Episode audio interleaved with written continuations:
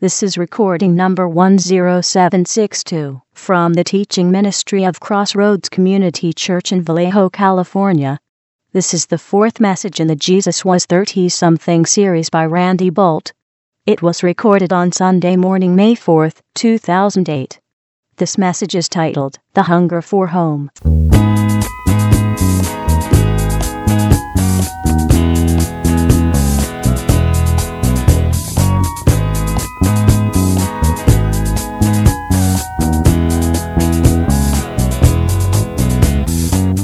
Book of Matthew. That's the first book in the New Testament. It's real easy to find. The Bible is divided into two sections, the old two main sections, the Old and New Testaments. Matthew's the first book in the New. When you have gotten to the book of Matthew, turn to chapter 12. Matthew chapter 12. Now, today we're finishing up a four part series of messages called Jesus Was 30 Something. And it's, uh, you know, the title of this message is, is my attempt to be clever on one hand, but on another, uh, I'm very serious.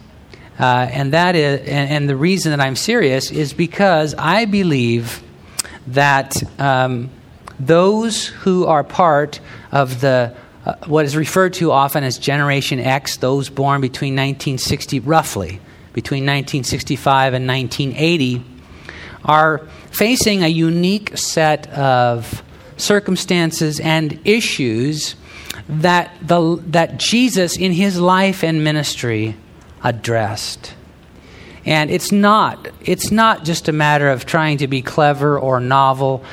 Uh, when I say this, it's the truth that when Jesus was carrying out his mission and assignment uh, as he walked this earth, he had you in mind, and he had your generation in mind.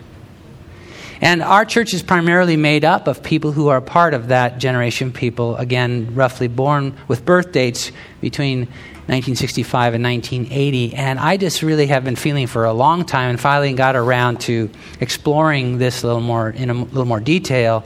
But I've had it in my heart for a long time that the Lord wanted to speak to, wanted us to look at, and He wanted to speak to some of the issues that are unique to that generation of people. And so, over the last few weeks, we've been talking about these things First, we talked about the, the secret sorrow, and we dealt with the subject of depression. And then we talked about the search for significance. And uh, then last week, we talked about um, the missing mentors. And this week, we're going to conclude by talking about the hunger for home. Now, I, uh, I've asked you to turn to Matthew chapter 12, and we're going to start reading beginning at verse 46. But before we do, I want to just uh, mention, I kind of want to set the stage, I guess, a little bit. And talk about how this is really true. The, all of these issues that we've been talking about over the last few weeks are so broad and so uh, uh, generally applicable that whether you're uh, from Generation X or Y or Z or Zebra or, you know, uh, boomers or wherever you fit, I believe the Lord is wanting to speak to you. But there are specific applications of these things that I think the Lord wants to address, as I've already said, to Generation X. And it is true for those who are part of that generation of people that there is an, a, a, a, an acute longing for home and family. I've been an observer of this uh, you know, because all my all three of my children are part of that generation, and I've watched them and how their their their uh, priorities are much much different than mine were in this area. And just think about the rise of you know Home Depot and Lowe's and IKEA and even Target. The transformation of Target into you know this this homemaking center where you, you buy your furniture. excuse me, furniture and candles and you know wall uh, uh, hangings and all this stuff. It, it, it's, a, it's been an amazing transformation from me to watch. And I've puzzled over why, you know, because I've watched my daughter, who you would have, ne- my oldest daughter, who you would have never, ever, ever in a lifetime expected this to happen. When she, um, you know, moved out of our home and began to, and, and I, I acknowledge that this is kind of true for all of us when we, you know, move out and start to establish our own life. But I mean, the transformation in her was amazing, and she, she became, you know, Bob Vila, like overnight. uh, it's just an amazing thing how, how much effort and focus went into establishing her own home, even when she was single, and then even on a magnitude greater when she was married and or got married and and, and so I've puzzled over why this is so important. And even my, my son, who used to tell us when he was growing up, yeah, yeah, when I move out, I'm going to look for the abandoned uh, mattresses on the freeway, and uh, I'm going to, uh, you know, eat off of paper plates and things like this. I have no interest in. The, the minute the kid moves out of our house, he becomes again, you know, this like everything. Oh, I gotta, I gotta nest. You gotta create my, you know, space and and uh, yeah, so I, have puzzled over that, and then I, so I've done some research and and came to understand, at least in part, where some of that longing comes from, and that is that, you know, my generation, the boomers, we've talked about this over the last few weeks already, so pardon me for exploring territory we've already covered, but uh, we, we boomers did a really lousy job uh, in establishing, you know, what a home ought to be like, what a family ought to be like. And we were, because we cast off all tradition and we were just kind of trying to manufacture our own, our own uh, rules. And in the process, we en- ended up creating a bunch. I, I was talking to a kid, not a kid, excuse me. I was talking to a man this week who was telling me that and he's he's a, a, a, from Generation X, and he was telling me that from from five years old, from kindergarten, he was handed a key and came home at you know noon or whatever he is. He got out of kindergarten to a locked home, or you know, and he was home alone, a latchkey kid. Baby boomers invented that term. We were pushing the limits in every direction, and just and and decided that uh, you know two career households were more important than you know establishing and, and i'm not even saying that, that there's anything wrong with that. I'm just saying we decided the priority was to pursue our own our own careers our own stuff and and that took precedence over establishing a kind of family life that was uh, should have been a greater priority than it was. Um, there's a lot of reasons why this is true but those are just some of them but Generation X is longing for the home they didn't have. Longing for the home they didn't have. Now, let's read together. Chapter 12 of the Gospel of Matthew, beginning at verse 46. And I'll warn you, this is, um, uh, I want you to stay with me because this is going to seem at first rather cold and harsh uh, when we hear the Lord speaking here. And I want you to, to uh, stay with me as we examine what's really going on. While he was still talking to the multitudes, behold, his mother and brothers stood outside, seeking to speak with him. Then one said, Look, your mother and your brothers are standing outside seeking to speak with you. But he, Jesus, answered and said to the one who told him, who is my mother and who are my brothers? And he stretched out his hand toward his disciples and said, Here are my mother and my brothers. For whoever does the will of my Father in heaven is my brother and sister and mother. Now, at first glance, it seems as though Jesus is dissing his mom and his brothers. You know, there somebody comes to him and says, your, your mother and your brothers are waiting to see you. Well, who is my mother? These are my mother. And of course, that wasn't um, anywhere close to the intention of the Lord. It comes across, it sounds a little like that when you read it here. But I'll tell you what was happening. Jesus was uh, describing a new family he was creating. Those who were partnered with him, linked with him, by means of devotion to God. Now, I want you to think about Jesus for a minute because in all and every single thing you could ever deal with or face in life, He is our example. He understands. The Bible says He was tested in all points, just like we were. Now, think with me about Jesus for a minute. And I, I don't want to. I don't want to be misunderstood. I'm trying to be real careful here when I talk about this. I don't think that um, there was anything um, that uh, Jesus, uh, or excuse me, that Mary or her husband Joseph uh, were, there, there's nothing to indicate that they were anything but the best of, of uh, parents to Jesus. I'm not suggesting that at all. But there are some things here about Jesus' family that in the scriptures we don't take time to research today, but it, every indication is that his brothers and sisters, and by the way, I realize that there are, are those who teach that Mary was a perpetual virgin, and I, I, am not here to, to tear that, that doctrine apart, but I do have to say that the Bible does not teach that. In fact, it's pretty clear, I mean, it's very clear, that Mary and Joseph had children together after Jesus was born.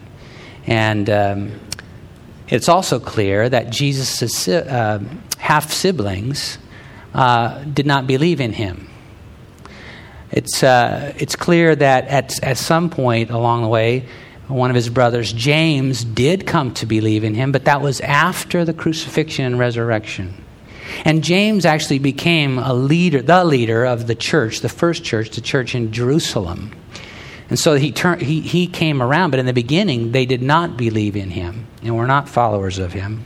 It's curious to me that from the cross, when Jesus, who is the oldest and to whom the responsibility for care of his mother uh, uh, belonged, and by the way, we talked about this before, that somewhere between age 12 and his early 30s, when we follow Jesus through the gospel, somewhere in that period of time, uh, Joseph apparently passed away.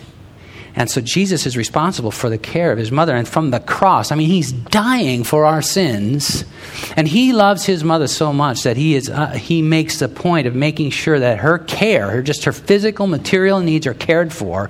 But who does he give that responsibility to? Not his brothers, but to, to uh, one of his disciples, John. I don't know what's going on there, but it doesn't sound too good. It sounds to me like there's some, you know, some problems in the family that I don't believe, like I said, there's any indication that uh, uh, Mary and Joseph are responsible for. But just think this through that Jesus is probably dealing with what all of us deal with a dysfunctional family. Every one of us at some level uh, have you know, stuff about our birth families, and that ain't so pretty. Am I right?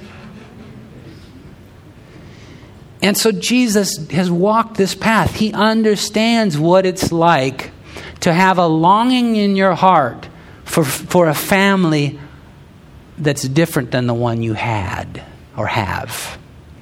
He has a longing for a family different than the one he had. And he's saying that right here. He's not dissing his mother and his brothers, but he's saying something about all of us when he says, Here's my family. This is, this is the way family should be. Now, having said all that, I want to talk to you about something else that Jesus modeled for us in this regard. And, and we're going to take a look at four occasions in the few minutes that we have left when Jesus visited someone's home.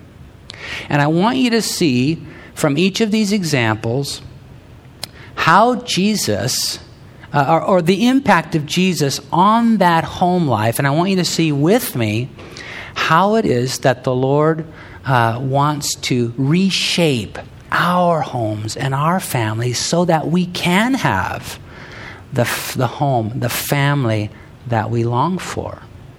Most of us really, by the way, don't know what that is. I mean, our, our concepts are kind of shaped by, by popular media. I mean, some of us, when we think of family, we think of, uh, you know, June Cleaver and, uh, you know, the Beav. Some of us think of, you know, uh, the Jetsons. I don't know what it is that you, you go to, but, you know.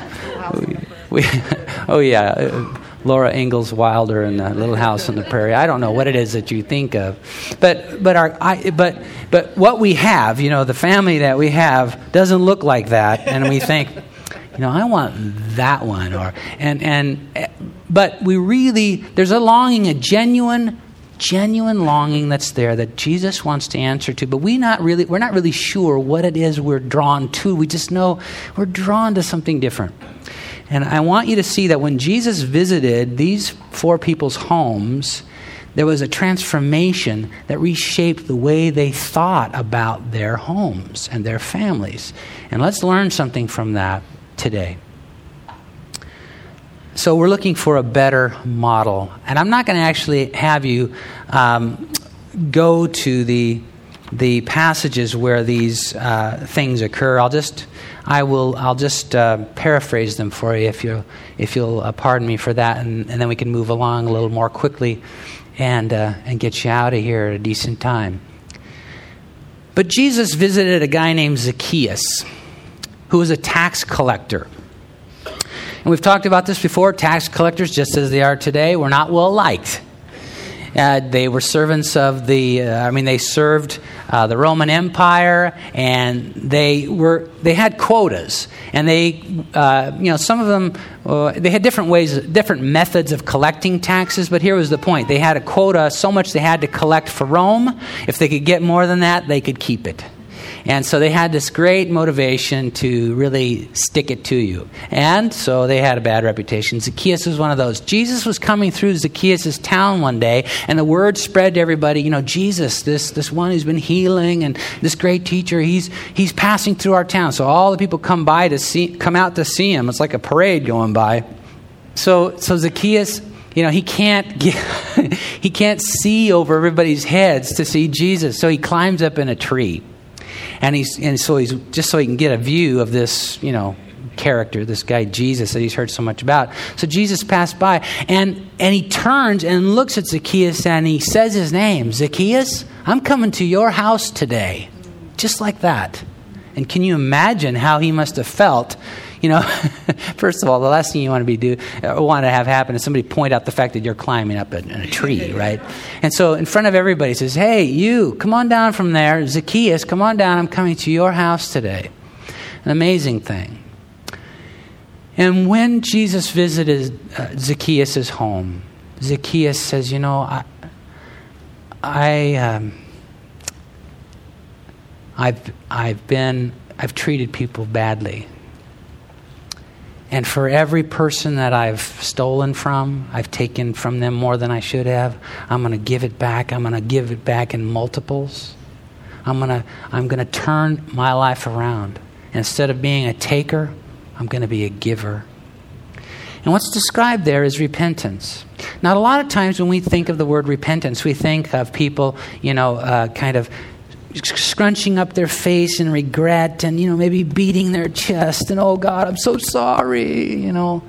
But that's really not what repentance is. Repentance, the, the word repentance simply means to turn from the way you're going and go the other direction. And that's what happens here. When Jesus visited Zacchaeus' house, Zacchaeus changed direction. And instead of being a taker, Zacchaeus became a giver in a big way just because of the visit of Jesus to his home. What I want you to see there is that the kind of home that each one of us longs for, the family you long for, the one that's different than the one you grew up in, is a family where there's been a turnaround, where the self centeredness and the selfishness that keeps people, you know, in antagonism changes, where there's giving instead of taking. What is it about your, uh, maybe even your, your current family, that needs a turnaround, a reshaping? Let Jesus visit your family life and turn that around. That's what you long for. So, home is to be a place of repentance it's also supposed to be a place of worship. Jesus visited three of his friends Lazarus, Mary, and Martha. And uh, it says there that you, this is also a very familiar passage, that you know, Martha was serving up a storm and just making sure everybody had, you know, that there was flowers on the table and that there's food and that, you know, it gets replenished. Uh, all, all that, you know, she was busy, busy, busy serving.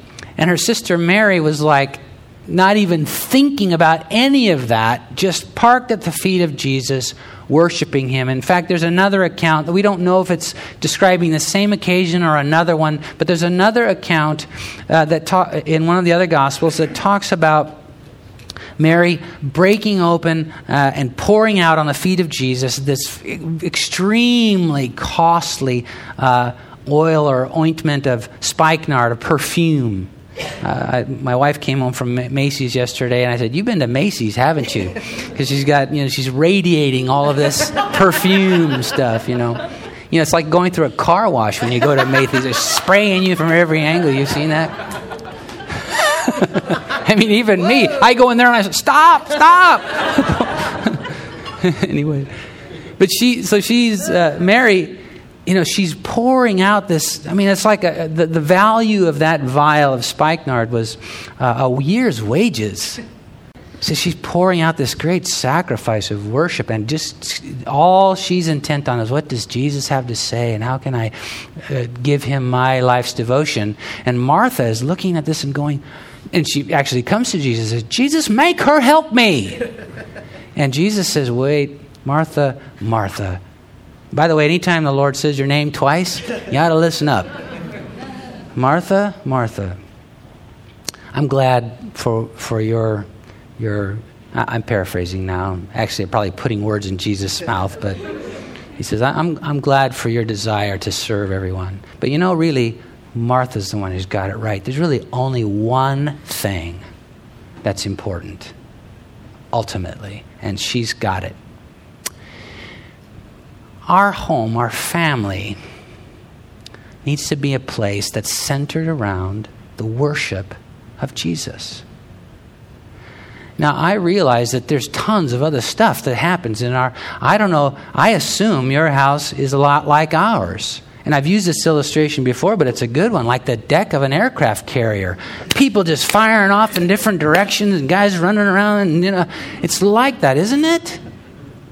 And there's so many different responsibilities and obligations that we have. It's just, you can't, it's hard to get a, a peaceful moment sometimes. And so to consider how, how do we, you know, call time out in all of that and figure out a way to reorient our, our purpose and reorient our priorities to be about Him, well, that's a, it's a tall order and a, and a decent, decent sized challenge. And yet, the family you long for, the home you desire in the depths of your heart is like that. One where Christ is honored above all else.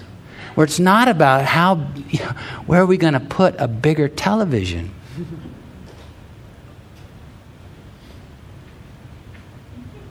At the place of worship.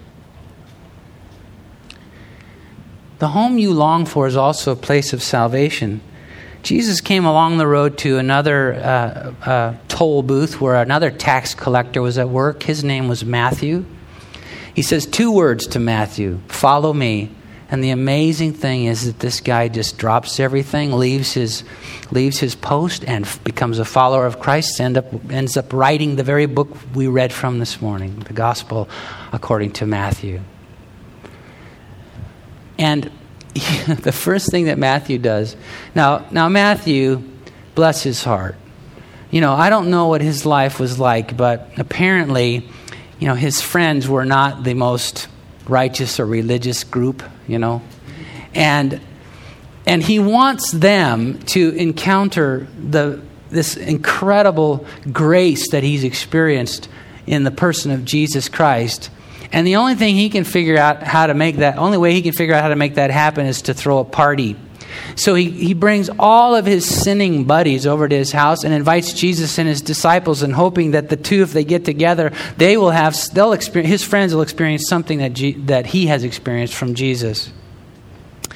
And all the you know wherever there's always this entourage following jesus around everywhere where he goes the posse of the religious leaders. They're always trying to figure out some way to discredit him. And they're sort of outside the gates you know watching this party going on and jesus in there and they're disgusted. Now how can jesus how can jesus claim to be you know the son of god and he's hanging out with sinners? Ooh and, and Jesus was so crisp with his answer. He says, he says, You know what? I didn't come for those who are well. You guys, you guys, and of course they weren't. He, at another time, he said, You guys are like white, you like um, whitewashed sepulchres. You don't even know the death that's inside of you. But he was, he was kind to them and he said, You don't need me because you're so well. But these people, they're sick, they need me. Anyway, the point of the matter is that when Jesus showed up at Matthew's house, you know what happened? Salvation came to that place. Salvation came to that place. The home and the family that you long for, the one you want, is not the one with the shiny Benz in the driveway. It's the one where people show up and encounter Jesus in your house. That's the one you want. Where the good news that has changed your life spills over into them, their lives. I, I, think I've told you this story before, but the greatest, honestly, the most wonderful experience I've ever had in my over 25 years as a, as a preacher person was the day that I got to baptize four of my neighbors in one of our neighbors' pool. And watching those people who we've lived next door and, you know, trimmed hedges together and, you know, walked dogs together and things like that come to find the, the blessing of knowing Christ as we had. There's nothing like it. That's the family you long for. That's the one you want. And finally, uh, Jesus was visit, visiting uh, Peter, we believe, at Peter's home in Capernaum. And I've actually been to this site. And uh, I, I, I, don't know how to explain to you how, how that made me feel to be at this place where, you know, just a regular old guy, Peter, a fisherman, uh, sometimes just a bumbling fool, you know, a lot like me, lived and was transformed by, by his, he and his brother and you know the, the, his community was transformed by Jesus in so many ways. But um, at Peter's house, Jesus visiting there one day, uh, all of the people flocked to hear him teach. And, and, in fact, there were so many people in Peter's house they couldn't. Uh, uh, there was no room to get anybody else in. And um, there was a guy in town who was paralyzed and in need of a healing touch from Jesus. And he had four friends, all who all they could think of was getting their uh, hurting friend to, to Jesus in case he might be able to heal him. And you know the story. They couldn't get in through the front door, so they haul their buddy up to the roof. They tear the roof apart and they lower him down to where Jesus is speaking from the roof. Jesus uh, heals the man and he walks out of there whole the home, the family, the one you long for, is the one where healing takes place, where healing and wholeness take place among your, you and your family, your children, your spouse, as well as those who live nearby, the friends that your, your kids bring home. You, you know, you want your home to be the, the house on the block that's like a hospital. And, and, and you may live alone, by the way. You may, you may rent a room from someone, by the way. You may not have, you know, authority over the whole house. That doesn't matter. Wherever it is you park yourself, wherever you sleep at night, that place. You know, you can decorate it and you can fix it up and make it really lovely and however you want to handle all of the material part of it, but that ultimately won't satisfy. The home that you long for is the one where people get, get uh, in touch with the healing power of Jesus Christ. I, uh, in September, I will be performing a wedding for a woman who lived next door to us uh, when we lived in San Jose. Her name is Shahana.